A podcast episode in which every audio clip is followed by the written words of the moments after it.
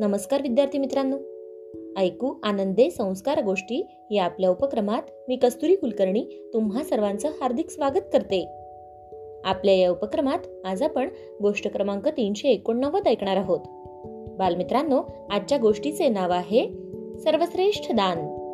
चला तर मग सुरू करूयात आजची गोष्ट. कुंतीचा सगळ्यात मोठा मुलगा अंगराज कर्ण प्रत्येक दिवशी सुवर्णदान करत असे. त्यामुळे त्याची ख्याती दानवीर अशी झाली होती. महाभारताच्या युद्धात कर्णाला वीरगती प्राप्त होऊन जेव्हा तो स्वर्गात गेला तेव्हा त्याला तिथे आदराची वागणूक मिळू लागली. सत्कारपूर्वक वागवण्यात येऊ लागले.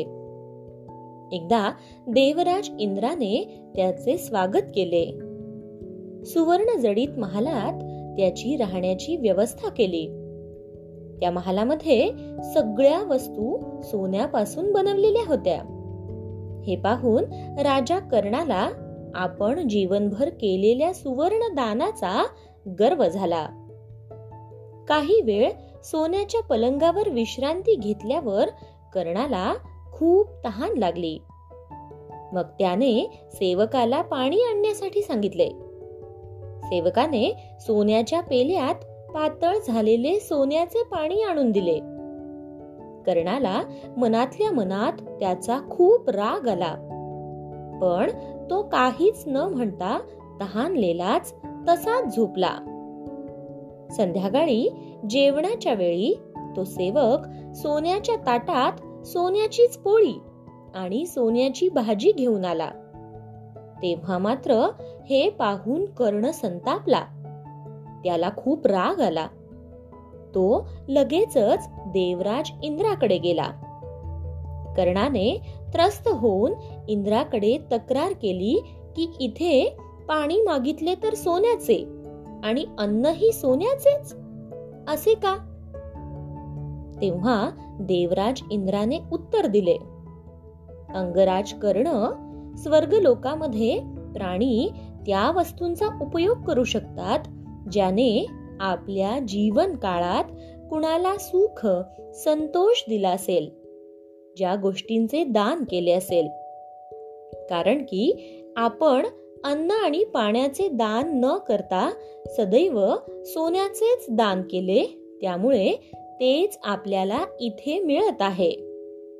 तेव्हा कर्णाला आपली चूक समजून आली. अन्न व पाण्याला मी विशेष महत्त्व न देता सुवर्ण दान केले त्यामुळेच मला अशी वागणूक इथे मिळत आहे हे त्याच्या लक्षात आले.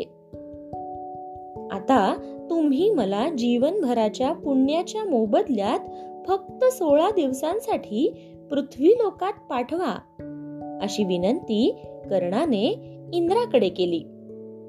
आणि इंद्रानेही कर्णाची ही विनंती मान्य केली.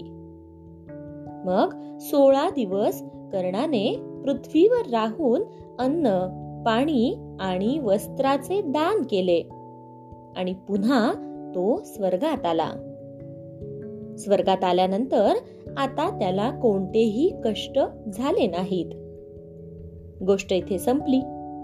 कशी वाटली गोष्ट मित्रांनो? आवडली ना? मग या गोष्टीवरून आपल्याला एक बोध होतो बघा. तो बोध असा की अन्न पाणी वस्त्र या आपल्या मूलभूत गरजा आहेत. ज्यांना त्याची गरज आहे अशा लोकांना ते दान केल्याने आपल्याला समाधान मिळते. सुखापेक्षा समाधान मोठे असते आणि धनापेक्षा मोठी शक्ती असते. काय? येते ना लक्षात? चला तर मग.